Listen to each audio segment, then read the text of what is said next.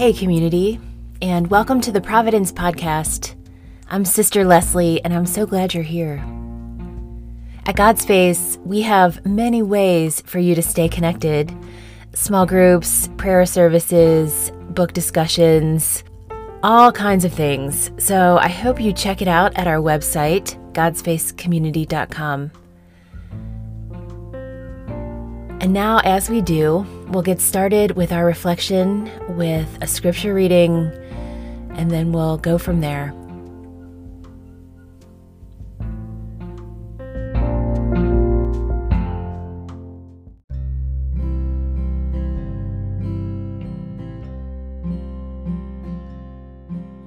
A reading from First Corinthians. Brothers and sisters, there are different kinds of spiritual gifts, but the same Spirit. There are different forms of service, but the same Lord. There are different workings, but the same God, who produces all of them in everyone. To each individual, the manifestation of the Spirit is given for some benefit.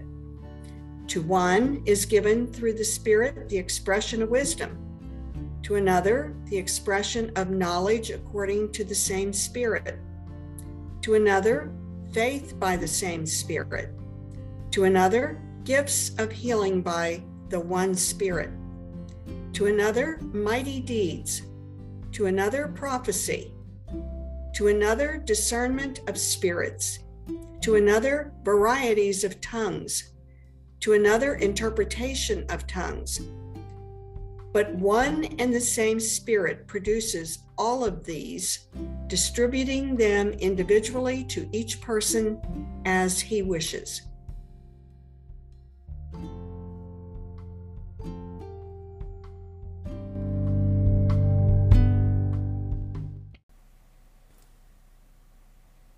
I've read this reading many times, and maybe you have too. We tend to use it for prayer services about community and unity and diversity because it affirms the variety of gifts God has given us. When we think about real life in communities and families, though, how does the diversity of spiritual gifts manifest?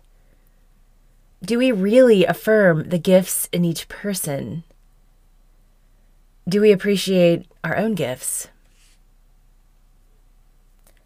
There have been times when I've taken the gist of this reading and been pretty intentional about trying to apply it. When I was a campus minister, one of the biggest and most favorite parts of my job was planning student retreats.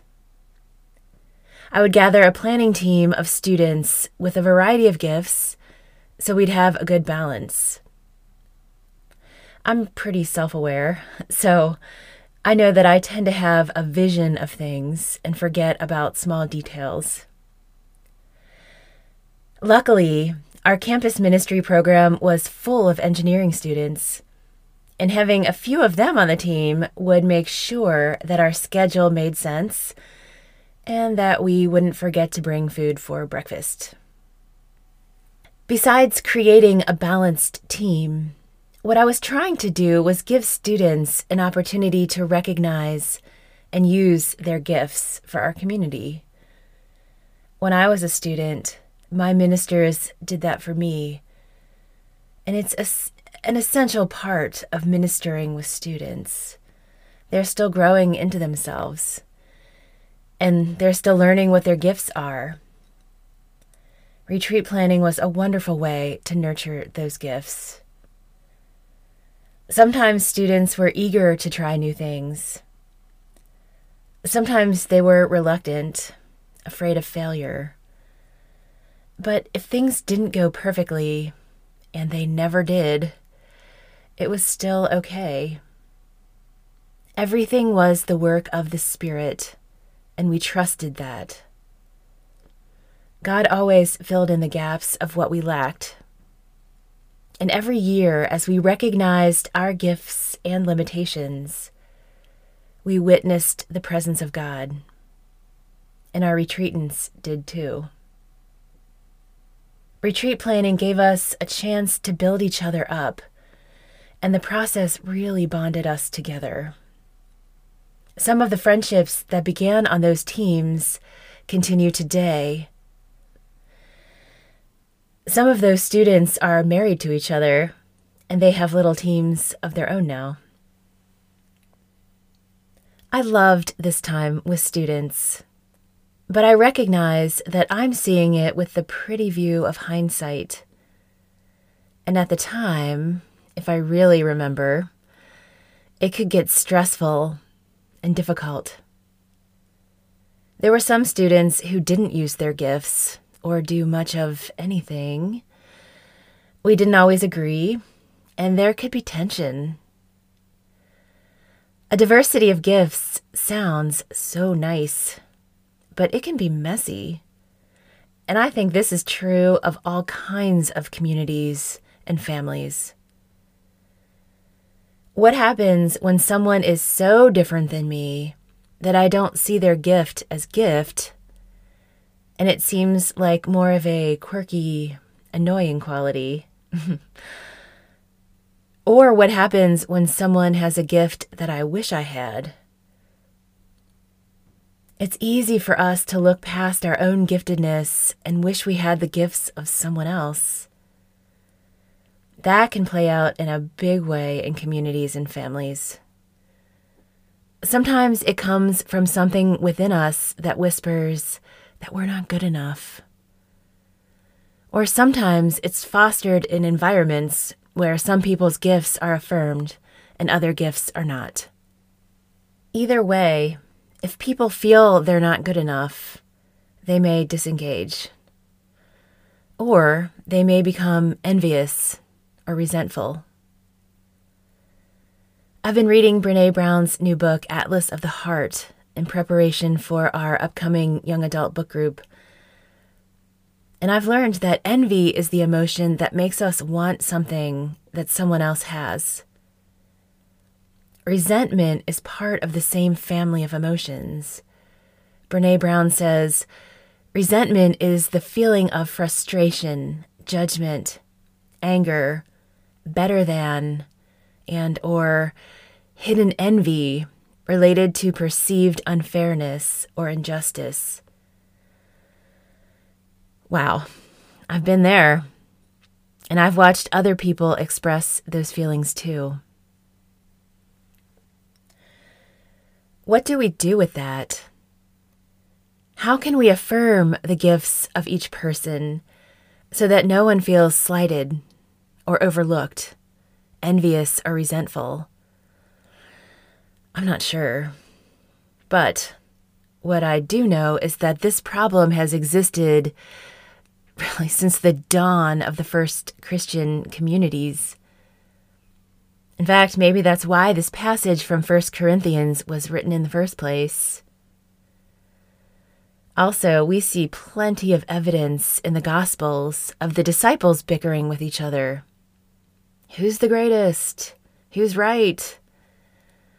Who's the disciple that Jesus loves the most? I wonder if Jesus rolled his eyes a lot during the time he was on earth, or if he was able to accept it all with patience.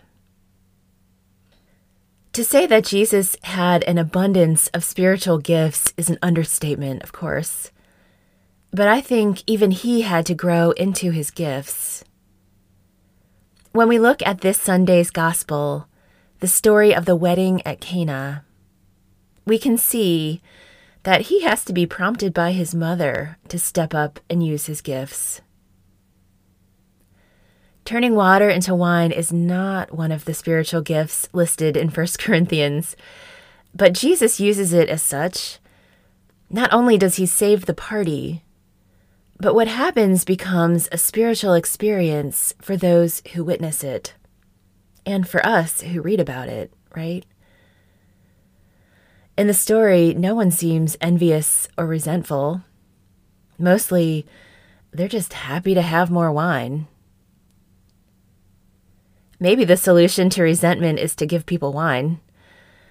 But more than likely, it's to trust the goodness of each person and ourselves. and to create communal spaces that affirm the gifts of each person too. I know that when I'm grounded in the reality that we all have gifts, and when I'm genuinely grateful for what I have, both my personal strengths and all the good things happening in my life, I'm not likely to be resentful of someone else. When I have what I need, I don't wish for what someone else has. That's what Brené Brown says, too, in Atlas of the Heart. When I have what I need, I don't feel entitled to everything either. Last week, when I was reflecting on belovedness, it occurred to me that when people feel entitled, it's not really because they think they're better than anyone else.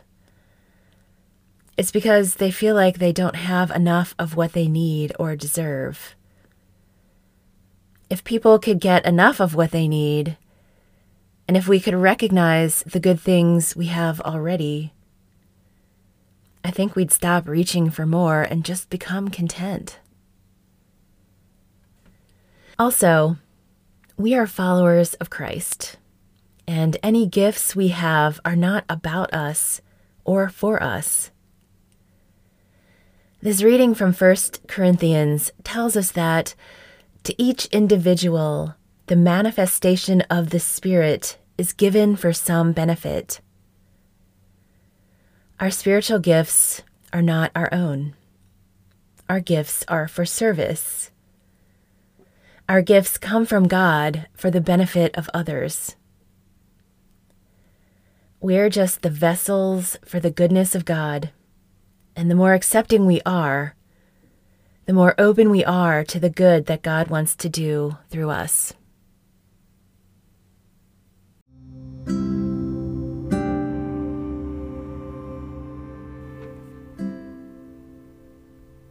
And now we'll spend some time reflecting a little more deeply on all of this. Have you ever struggled to recognize your own gifts?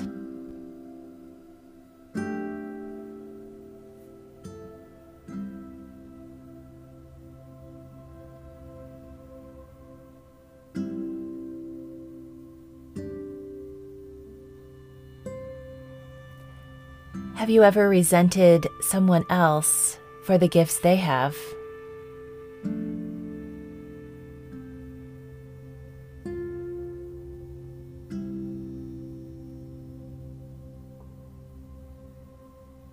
What effect does that have on you?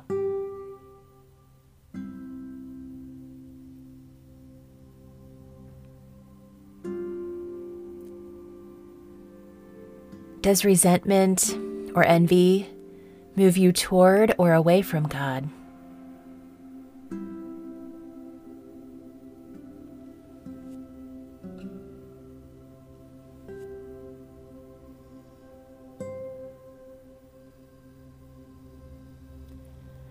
What helps you to be grateful for your strengths?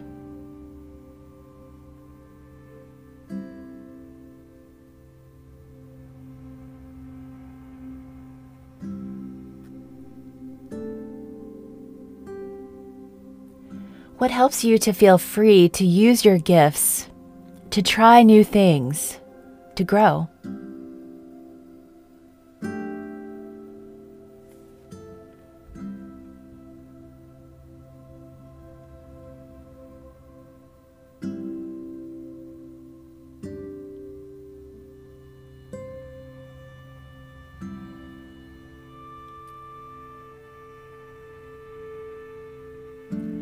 Let's take a moment, just a moment of silence, to see what God has to say to us about our gifts.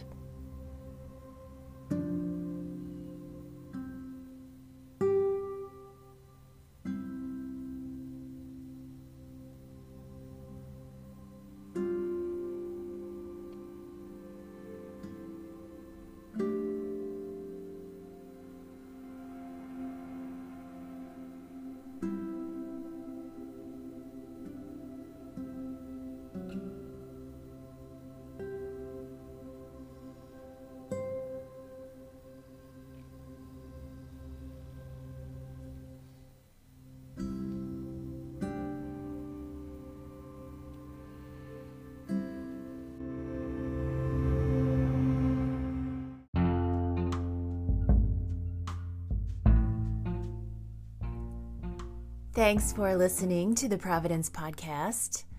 I hope you continue to connect with God's Face and, of course, the Sisters of Divine Providence of Kentucky as well.